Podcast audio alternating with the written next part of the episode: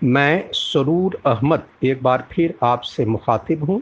आज सितंबर की तीन तारीख़ है 2022 लेक्चर नंबर नाइन।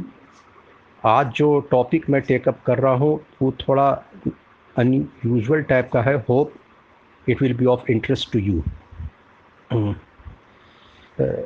उससे पहले मैं एक मिनट एक बात क्लेरिफाई कर दूँ, जो प्रीवियस लेक्चर से रिलेटेड है। वो ये कि मैंने जो यूक्रेन रशिया वार के बैकग्राउंड में जो पिछला लेक्चर दिया था उसमें एक आध बात भूल गई जो कि सिग्निफिकेंट थी आ, लेकिन बोल देनी चाहिए उसको मेंशन करना चाहिए। वो ये कि ये यूक्रेन की जंग सिर्फ़ 24 फरवरी से नहीं शुरू हुई इस साल जैसा कहा जा रहा है। ठीक है? ये तो बड़े पैमाने पर अटैक हुआ तो छः महीना कंप्लीट भी हो गया।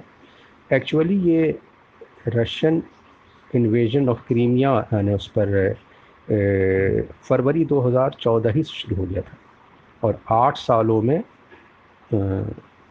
चौदह हज़ार लोग मारे जा चुके थे उस जंग में। ये अब फुल स्केल वार जो है, अब समझिए शुरू हुआ है, इधर छः महीना से। दूसरे ये कि एक हल्की छोटी सी मिस्टेक चली आई थी उसमें, वो ये कि मैंने 80 ईयर्स वार को जब डिस्कस किया था तो उसमें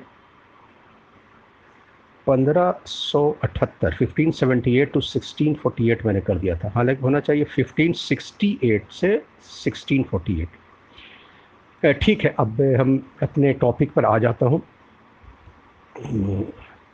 देखिए, अभी हाल के दिनों में कुछ डेवलपमेंट्स हुए और उसको अनफॉर्चुनेट ही कहा जाएगा। एक तो ये कि अमेरिका के में एक लेक्चर हॉल में एक प्रोग्राम चल रहा था, उसमें सलमान रुश्दी पर एक आदमी गालबन लेबानीस ओरिजिन का था, वो अटैक किया और ज़ख्मी कर दिया। दूसरा हुआ यह कि यहाँ भी उदयपुर में एक मुसलमान ने एक नॉन मुस्लिम यानी हिंदू दर्जी पर अटैक कर दिया, वो तोहन रसालत के इशू पर। और मैं उस टॉपिक पर बहुत ज़्यादा नहीं बोलूँगा क्योंकि वो शायद मेरे स्फीयर से बाहर है, उसको डिस्कस करना। मेरा जो है, जो मैं जिस चीज़ पर कंसंट्रेट करता हूँ उसी पर फोकस्ड रहूँगा, वो ये कि जब कभी दुनिया में ऐसी घटनाएँ घटती हैं इन्वॉल्विंग मुस्लिम, ऐसे टेररिज्म तो हर कोई मुबतला है, ऐसे एक्ट कोई ऐसा नहीं है कि स्पेसिफिक है कम्युनिटी लेकिन जब मुस्लिम पर या मुस्लिम इन्वॉल्व होते हैं तो उसमें ज़्यादातर में एक ओपिनियन बनता है, वो चाहे वेस्ट में हो इंडियन सब कॉन्टिनेंट में हो, ख़ास के वेस्टर्न राइटर्स वेस्टर्न जर्नलिस्ट और राइटर्स वो हर चीज़ में वो सल्फ़ी, वहाबी एक्सट्रीमिस्ट का हाथ देखते हैं। और इसमें कोई दो राय नहीं है कि जो एक्सट्रीमिज़म या जो भी एक्टिविटी ऐसी सच एक्टिविटी हो रही है दुनिया बहुत जगह पर उसमें ज़्यादातर इन्वॉलमेंट रहा है जो लोग इस थिंकिंग के रहे हैं। हम्म, या इन ऐसा व्यू रखते हैं। लेकिन खैर लेकिन ये half side of the story है।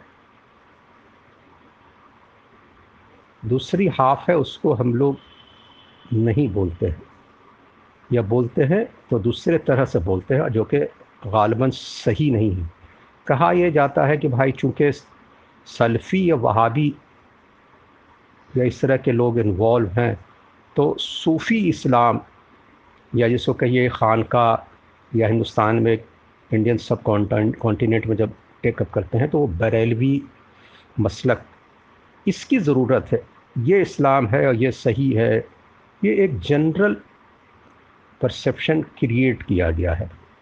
ख़ास करके वेस्टर्न राइटर्स मैंने बार बार कहा, ये 200 सालों से और इंटेलिस्ट हजरात।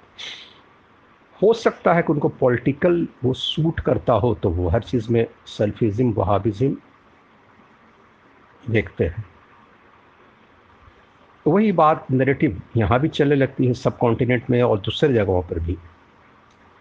कि हाँ भाई सूफ़ी इस्लाम की ज़रूरत है सूफ़ी या खानका या ऐसे चीज़ है, ये लोग तो मैं आज जो डिस्कस कर रहा हूँ, एकदम ऑब्जेक्टिवली एक एकेडमिक डिस्कशन है और जिसमें कोई टिल्ट या किसी का ऐसा नहीं कि बायसनेस है किसी खास इसके लिए, लेकिन एक एक्चुअली एक सेइंग है ना कि facts are secrets comments are free तो फैक्ट्स को स्ट्रेट सेक्रेट सेक्रेट रखना चाहिए स्ट्रेट उसमें खिल्त मिल्त नहीं करना चाहिए हिस्ट्री को डिस्टॉर्ट नहीं करना चाहिए। तो चूँकि मेरा ज़्यादातर लेक्चर हिस्ट्री को डिस्टॉर्शन या उसको जो थोड़ा सा उसमें मिला जुला किया जाता है, उसी पर रहता है तो मैं इसको भी स्ट्रेट कर देना चाहता हूँ। मैं इसी इशू पर आज से छः साल पहले एक अखबार इंडिया का था जी न्यूज़ का डी एन डीएनए उसके एडिट पेज में ये आर्टिकल भी इसी इशू पर लिखी थी और कि भाई ये जो Sufism what type of Sufism? खानका, सूफ़ी, बरेलवी तो क्या ये सही है? मानते हैं हम कि वो ज़्यादातर ऐसे एक्टिविटीज़ जो मुस्लिम दुनिया में हुई है, वो उसके पीछे ये मोटिवेशनल फैक्टर कहीं ना कहीं सल्फ़ी या वहाबिज़म रही है। लेकिन क्या वो सब में रही है? आयतुल्ला खुमैनी ने जब फतवा दिया था तो वो तो एकदम out and out anti Wahhabism मैंने शियाओं को कहा जाता है। या शिया वहाबिज वहाबिस तो ज़रूर मानते हैं शिया को एंटी इस्लाम दोनों एक दूसरे के ये हैं। अब अभी जो जो लड़का जिस जिस यूथ ने ये काम किया तो वो तो सल्फी नहीं था। मैं अब उसको और इस बात को एक्सपेंड कर रहा हूँ अपने लेक्चर में, वो ये कि जो सूफीज़म की बात की जाती है बरेलवियत की, खानकाह की तो वो क्या? उनमें एक्सट्रीमिज़म नहीं है। भाई एक्सट्रीमिज़म का डिफरेंट शेड्स होता है। उस, उसमें सल्फ़ी, वहाबी बरेलवी सूफ़ी, शिया, सुन्नी, मुसलमान, हिंदू, क्रिश्चियन, बुद्धिस्ट, ये हर में हैं और हर तरह के लोग में हैं। उनमें हर तरह के लोग होते हैं। लेकिन उसका जो कंपार्टमेंटलाइजेशन हो जाता है फिक्स कर देने का, वो ज़रा सा परेशान कन होता है कि भाई, ये तो कन्फ्यूज़न क्रिएट करता है बहुत। देखिए, अब हिस्ट्री को आप ले लीजिए। कम से कम दो तीन सौ साल की हिस्ट्री को तो ज़रूर आप ले लें। तो पाइएगा कुछ अजीब व गरीब इंटरप्रिटेशन ऑफ़ फैक्ट्स हुआ है। जैसे हम लोग आम बोल चाले बोल देते हैं। मैंने हिस्ट्री बुक में तो नहीं बुक बुक में भी और ऐसे भी। आम बोलचाल में एक कॉमन नेरेटिव है कि औरंगज़ेब, ये तो बहुत बड़ा वहाबी था। ये तो बहुत बड़ा, क्या है भाई वहाबी था? कि डकन में शियाओं को मारा। तो बिना पता नहीं जानते, बूझे या नहीं जानते बुझते हैं क्या, बिना इसको वेरीफाई किए हुए कि औरंगज़ेब तो एक्चुअली नक्शबंदी जो कि एक सूफ़ी सिलसिला है से वो बिलोंग करता था। तो मैं एक बार फिर एक्सप्लेन कर रहा हूँ कि व्हाट टाइप ऑफ़ सूफ़ी? क्या सारे सूफ़ी ऐसे ही रहे हैं? और क्या औरंगज़ेब ने सिर्फ़ शियाओं को मारा? हर उसकी जंग तो मराठा से भी हुई, सिखों से भी हुई, सुन्नी मुसलमानों से भी हुई, सबसे हुई। और जैसे और अपने उनके भाइयों को मारा बाप को भी जेल में डाल दिया। और जैसे हर बादशाहों में या किंग या महाराजा कोई भी कही, उनमें जो अच्छाइयाँ, बुराइयाँ होती हैं तो उसमें भी थी। और लेकिन अपने किंगडम को बचाने के लिए उसने कुछ किया। लेकिन उसको जो फिक्स कर दिया गया तो वो भाई, ये क्या हो गया? तो क्या ये ऐसी हवा में कर दिया जाता है? जहालत में कर दिया जाता है? इनोसेंस इग्नोरेंस क्या है? वट इज़ द फैक्टर ये कोई फास्ट मोटिव होता है कि उसको हर आदमी को सब फिक्स कर दिया जाए। एक्चुअली अब मोहम्मद बिन अब्दुल वहाब जो वहाबी मूवमेंट जो है, वो शुरू सऊदी अरब में हुआ था, उसको इंडिया से कोई लेना देना नहीं है, बज़ाहिर या यूरोप से। वो अपना वहाँ जो भी रिफॉर्म था, जो मूवमेंट था, वो आदमी पैदा हुआ था 1703 में और औरंगज़ेब का तो इंतकाल हुआ 1707 में। औरंगज़ेब उनसे कहाँ से मुतासर होगा? नहीं होगा, ज़ाहिर सी बात है।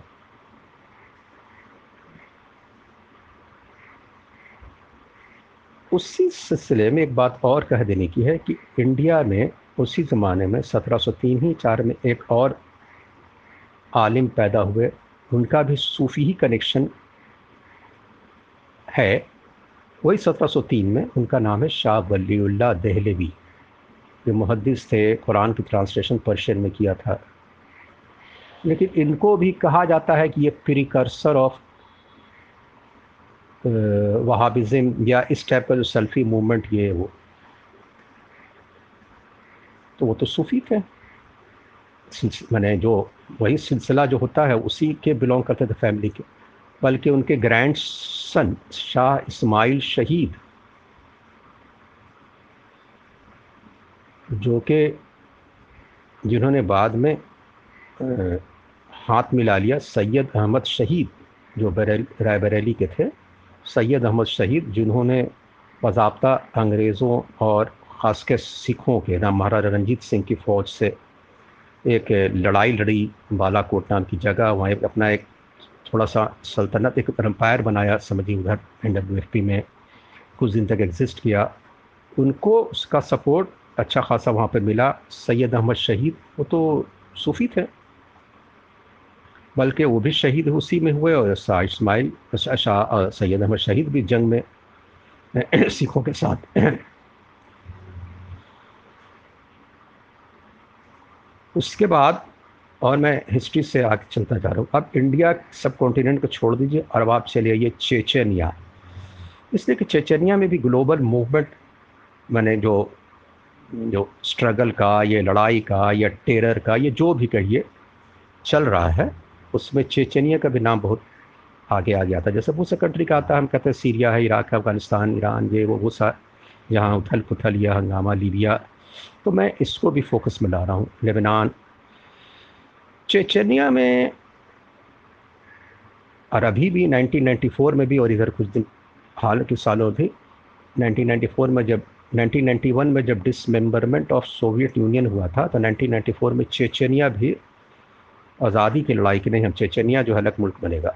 उसको रशिया अपने हिस्सा में रखा था और बहुत लड़ाई हुई थी रशियन आर्मी से और चेचन से। और हज़ारों लोग मारे गए थे। उस वक्त ये भी कहा गया था कि भाई चेचनिया को, चेचन्स को अमेरिका ने बैकिंग की है। क्यों बैकिंग की भाई कि वो सोवियत यूनियन में कुछ न कुछ उथल पुथल हमेशा चाहता है? मैं उस पर फिर डिस्कस नहीं कर रहा हूँ कि मेरा वो डिस्कशन का भी एरिया नहीं है। मैं जो उसको छोड़ता हुआ जा रहा हूँ। मैं जो फोकस ये कर रहा हूँ कि चेचन्स जो थे नाइनटीन सेंचुरी में भी उनकी लड़ाइयाँ होती रहीं। उस ज़माने में इमाम शामिल थे। मैंने सोवियत उसमें सोवियत यूनियन नहीं था, रशिया था, जारिस्ट रशिया। इमाम शामिल थे। और वो नक्शबंदी वंस अगेन जो सिलसिले के थे, जो सूफी सिलसिला है ये बात बहुत क्लियर कर लेनी चाहिए। और चेचन्स जो हैं, वो कोई ऐसे अभी भी चेचन में सल्फिज़म, या वहाबिज़म बहुत कम है, ज़्यादातर यही है। बल्कि सेंट्रल एशियन कंट्रीज़ में लोग तो बहुत अलार्म हो जाते हैं वो जगह पर कि सल्फिज़म के नाम से, वहाबिज़म के नाम से। अरे अरे अरे, भाई, ये तो बहुत हाँ ये है कि उनका इनरोड भी हो रहा है, भी है। वो things are going on at the same time लेकिन वो लार्जली सूफ़ी हैं या सूफ़ी इसके फॉलो करने वाले रहे हैं, थे और हैं भी अभी। भी अब और हम हिस्ट्री को और इधर आते जाते हैं, फिर इंडिया चले आते हैं। इंडिया मतलब इंडियन सब कॉन्टिनेंट 1857 में जब रिवॉल्ट हुआ, यानी फ़र्स्ट वॉर ऑफ़ इंडिपेंडेंस तो उसको लीड किया था बहादुर शाह जफ़र, उनको हिंदू, मुसलमान सब थे उसमें साथ। रानी लक्ष्मीबाई भी थे। महाराठा मराठ लीडर थे। हज़रत महल भी थी। बिहार में कुंवर सिंह भी थे। और डिफरेंट जगह। अब नाम लंबा गिराने की कोई ज़रूरत नहीं है। हाँ बंगाल में उतना ज़्यादा नहीं हुआ, साउथ इंडिया में उतना नहीं हुआ, लेकिन डिफरेंट लोग थे, हिंदू, मुसलमान सब थे। तो ना हज़रत महल ना बहादुर शाह ज़फ़र, सल्फ़ी थे या सॉरी सल्फ़ी थे हाँ या वहाबी थे, ये तो वो थे नहीं। लेकिन एक चलाया जाता है कि भाई रेमिनेंट्स ऑफ़ वहाबी मूवमेंट या 1831 वाला मूवमेंट इंडिया में तो वहाबी मूवमेंट नहीं कहा है मैंने, यहाँ इसलिए जोड़ दिया था 1831 वाला जो मैंने सैयद अहमद शहीद, शाह इसमाइल शहीद को, ये उसी तरह से रिफॉर्म की बात करने लगे थे जिस तरह से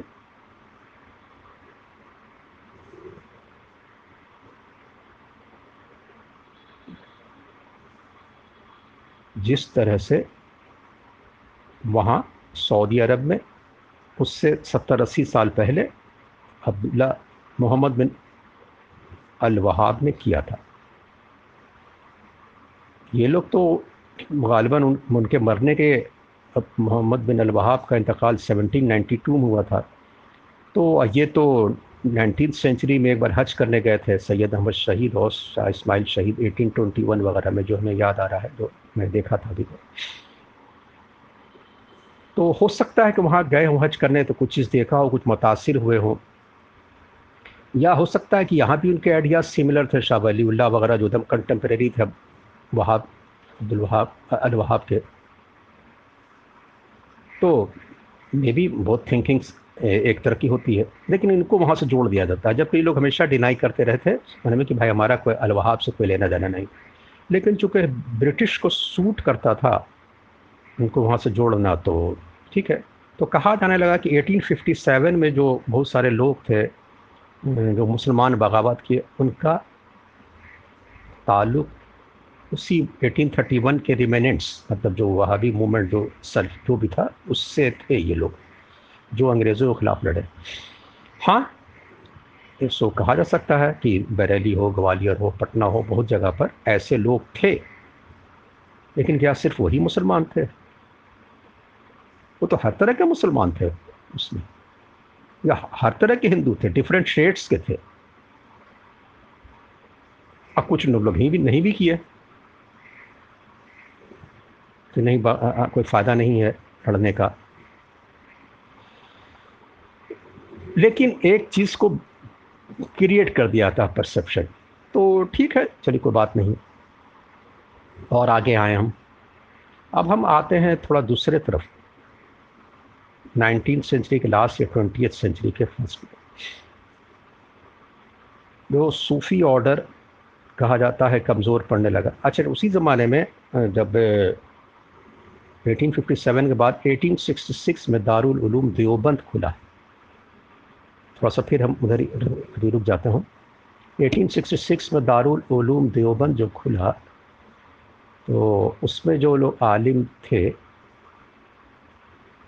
वो लोग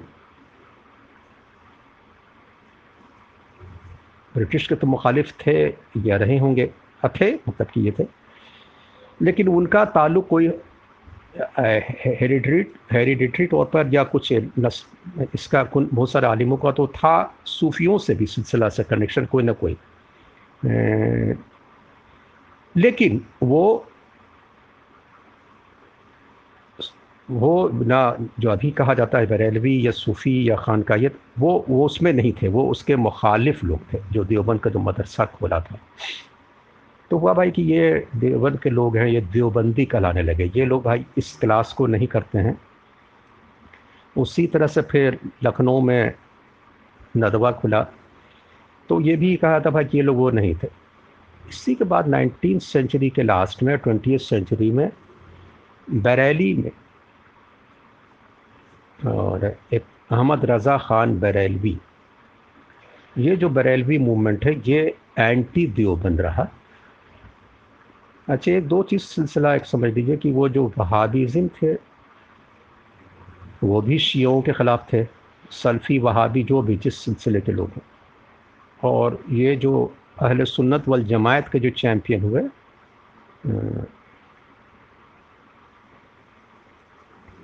अहमद रज़ा ख़ान बरेलवी हुए और जिनके जितने फॉलोवर्स हों, ये लोग भी शिया के ख़िलाफ़ हुए। तो वहाबी सल्फ़ी देवबंदी ऑलमोस्ट उसको सिनेम करके चलाया जाता है। हालाँकि इतना, उसमें भी फ़र्क है, लेकिन खैर, चला दिया जाता है, ठीक है।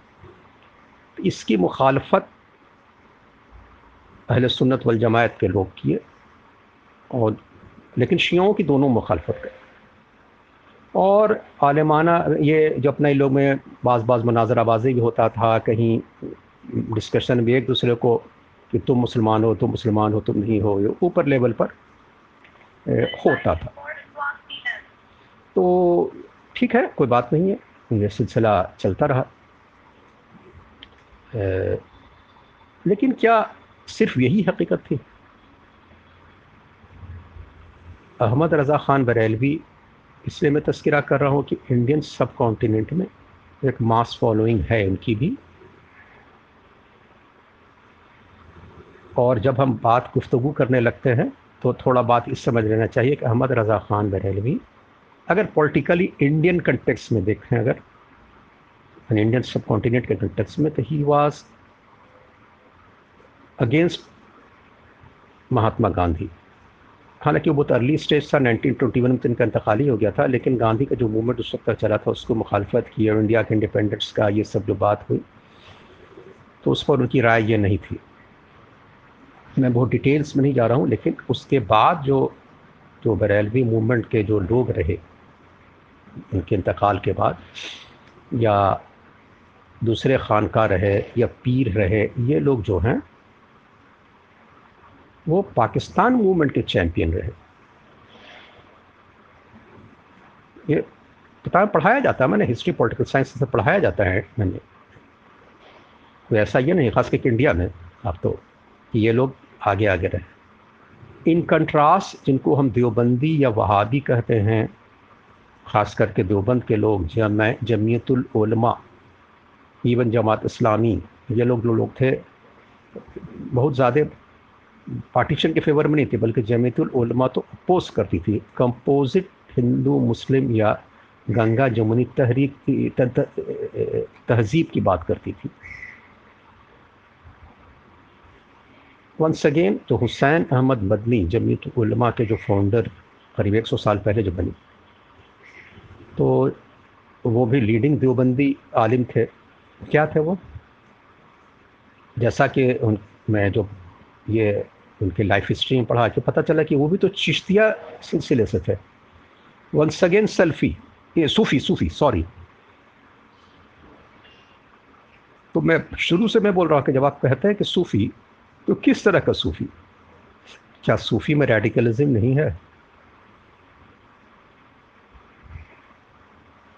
आज़ादी के वक्त आ जाइए, ये कंपार्टमेंटलाइजेशन का जो मसला हो जाता है, अब आप और पढ़ते आइए, और इंडियन कंटेक्स में चले आइए, और इधर भी। वंस अगेन मैं एक बार फिर रिमाइंड कर देना चाहता हूँ कि ये सिर्फ़ एक ऑब्जेक्टिव स्टडी है, कोई मैं अपना पोजीशन नहीं बता रहा हूँ।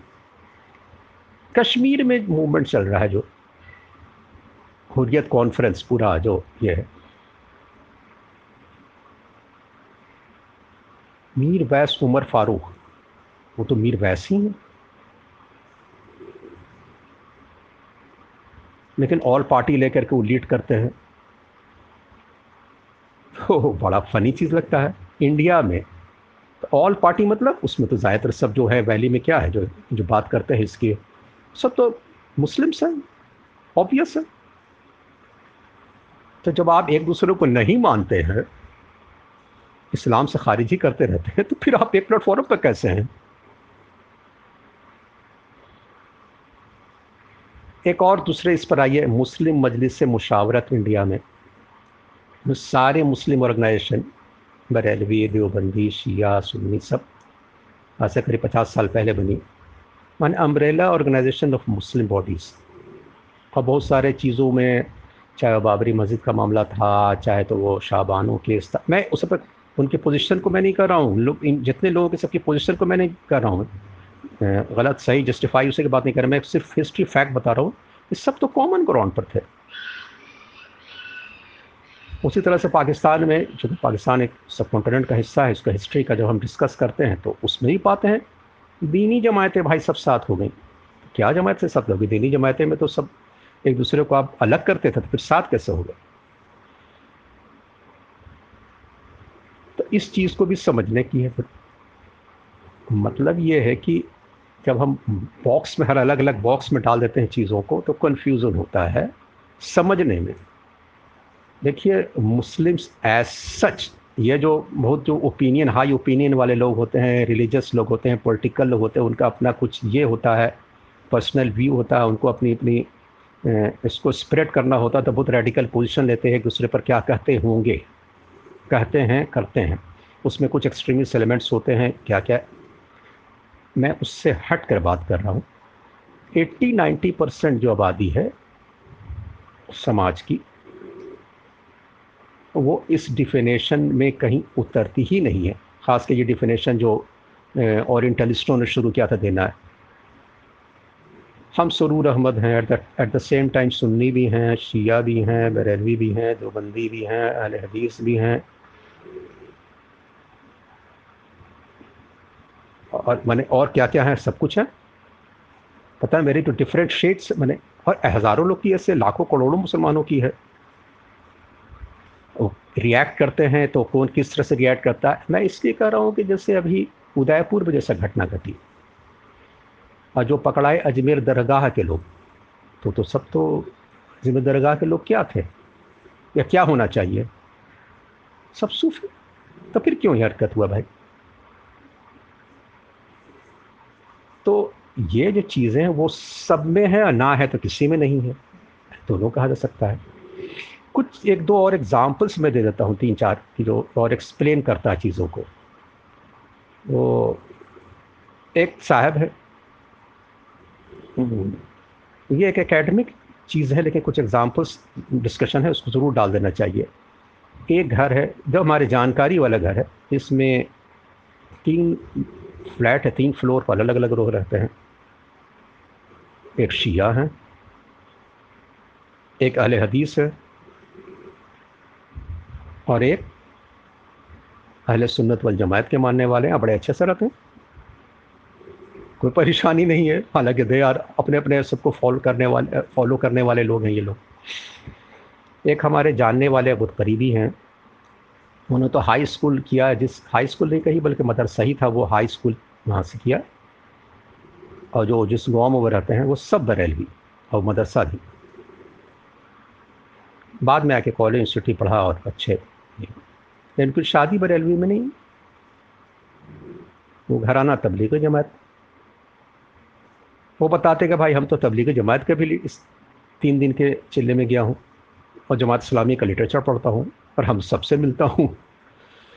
एवरेज मुस्लिम जो है ये कंपट कंपार्टमेंट्स में नहीं फिट होते हैं। एक जगह मैं और एग्ज़ाम्पल दे रहा हूँ आपको। वो शिया का करीबी दोस्त है जर्नलिस्ट हैं, वो इंडिया का है। लेकिन वो रहते इंडिया में नहीं, वो साथ। उन्होंने कहा कि मैं जब इंडिया में जिस गाँव में था तो एक दिन गुफ्तु बहुत पहले हो रही थी भाई कि आप हम लोग शिया लोग तो आयतुल्ला खुमैनी जब इनकलाब लाया था तो हम लोग तो बहुत समर्थन नहीं किया था इंडियन शिया ने। बल्कि सुन्नी में थोड़ा सा रेडिकलिज्म आया था यूथ बहुत सारे थे और उनकी बहुत सारे बात अमेरिका के ख़िलाफ़ थी, ये वो तो उन्होंने थे। लेकिन हमारे यहाँ कोई ऐसा ओपिनियन नहीं था कि सब शिया जो है खुमैनी को ना हीरो मान ले, ऐसा कुछ नहीं था। बल्कि उन्होंने एग्ज़ाम्पल दिया कि मेरे गाँव में एक साहब इतने एंटी खुमैनी थे कि उन्होंने अपना कुत्ता का नाम खुमैनी रख दिया था। मैंने बड़ा इसमें। लेकिन आठ दस साल के बाद 1988 में गालबा जब खुमैनी का फतवा आया अगेंस्ट सलमान रुश्दी तो वही शख्स बोलते कि हाँ हाँ ये बड़ा अच्छा किया खुमैनी ने। तो एक आदमी की कितनी पर्सनालिटी होती है। मैं मैंने आपको इस बात को शो करना चाह रहा हूँ, दिखाना चाह एक शहर एक शहर का ये, कई एक जगह है, जो एक शहर का मेरे पास, मैंने बाबा एग्ज़ाम्पल एक का बल्कि दो शहर का, जिसमें कि मुहर्रम का जो पूरा अखाड़ा, जो आज का अखाड़ा जो पूरा होता है, ताज, ताज़िया, जिसको पूरे हंगामे हशात के साथ, और जिसमें जितने बकौल सल्फियों के जितना बिद्दत होता है वो तो उसको बिद्दत मानते हैं। लेकिन उस शहर में गया तो मालूम हुआ कि जितने मैंने अच्छे खासे लोग जो मुहर्रम को लेके आगे आगे लीडिंग लाइट हैं, उस मुहर्रम के ऑर्गेनाइजर हैं, वो सब खुद सेल्फी वाले लोग सेल्फी मूवमेंट के लोग हैं। मैंने ऐसी आवाम है, वहाँ भी हैं अपना, रुकू में जा रहे हैं तो हाथ झाड़ के मास्क पढ़ रहे हैं फातिया नहीं कर रहे हैं, जैसा उनका इमाम, लेकिन उन मुहर्रम मुहर्रम तो मैं वही मैं गुफ्तु कर रहा था कि भाई जो सैयद अहमद शहीद और उन लोग की बात करते हैं, शाह इस्माइल शहीद वगैरह, ये लोग तो सबसे ज़्यादा क्रैकडाउन ताज़िया पर किया था। मुहर्रम के इसको प्रैक्टिस को शिया की और सुन्नी की दोनों उस करते थे जो लोग उसको तुम बिद्दत माना सख्ती से। और आज का सेल्फी यहाँ बैठ करके वही काम कर रहा है। अकरावी के हम सेल्फी हैं। तो ये अजीब व गरीब चीज़ें हैं, इसको बहुत प्रॉपर पर्सपेक्टिव में समझते रहिए। मोहम्मद अली जीना। मैडम जंप कर गया आपको एक बैग वो क्या थे? शिया थे। पाकिस्तान मूवमेंट जब चला है तो उनको शियाओं से ज़्यादा इनिशियल डेज़ में तो सुन्नियों को कॉपरेशन मिला। वेल ऑफ़ सुन्नी जो थे, ज़मींदार, ये वो पाकिस्तान मूवमेंट बनाने में अपना कामयाब तो हुए और कंट्री अपना बना लिया। थे तो शिया। इनकी बहुत ही छोटी आबादी है। और भी शिया यूपी के नहीं थे, ये लोग तो गुजरात के थे, बॉम्बे में थे।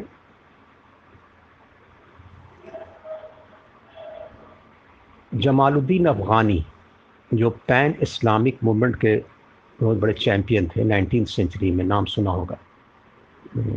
उनके बारे में कहा जाता है कि उनके पैन इस्लामिक मूवमेंट से, उनके थाट ही से के बाद दुनिया में ट्वेंटी सेंचुरी में डिफरेंट इस्लामिक तहरीकें, ये वेस्टर्न राइटर्स इससे, उनसे जोड़ते हैं। मैं इसे मैं इसे कोट कर रहा हूँ मैं एक वेस्टर्न राइटर्स उनसे जोड़ते हैं।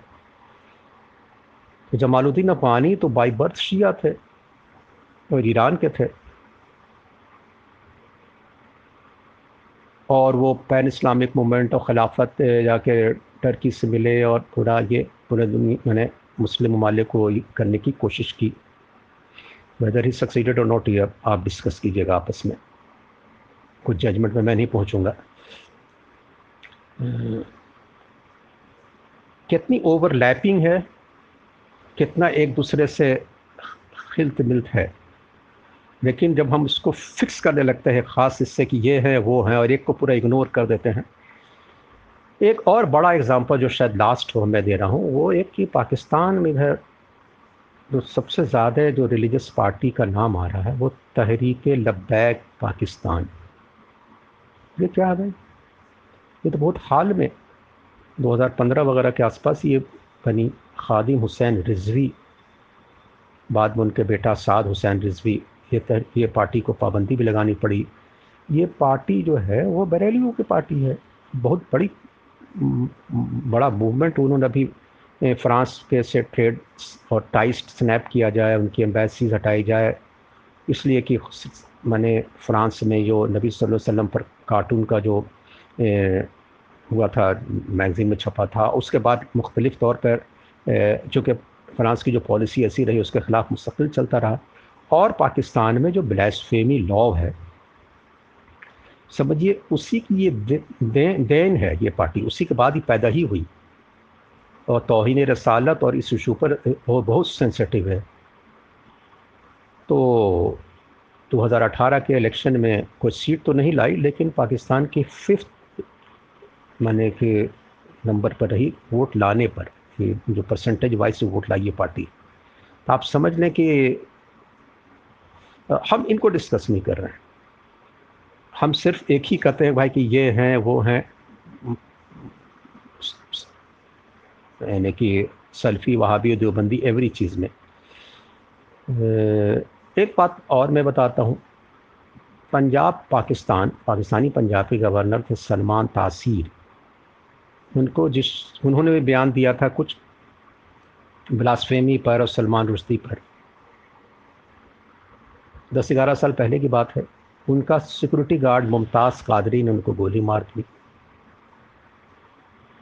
बाद में शख्स को फांसी की सज़ा हुई, फांसी पड़ी। कोर्ट में जो कादरी कादरी होते हैं, जो कादरिया, जो मैं बता रहा हूँ, सिलसिला, जैसे ना चिश्ती, कादरी, नक्शबंदी ये सब सिलसिला है सूफ़ी का। तो मुमताज़ कादरी तो उससे बिलोंग करता था। और वो जो उसके लिए बहुत वकीलों ने बहुत स्ट्रॉन्गली उसके सपोर्ट में प्रोटेस्ट भी हुआ।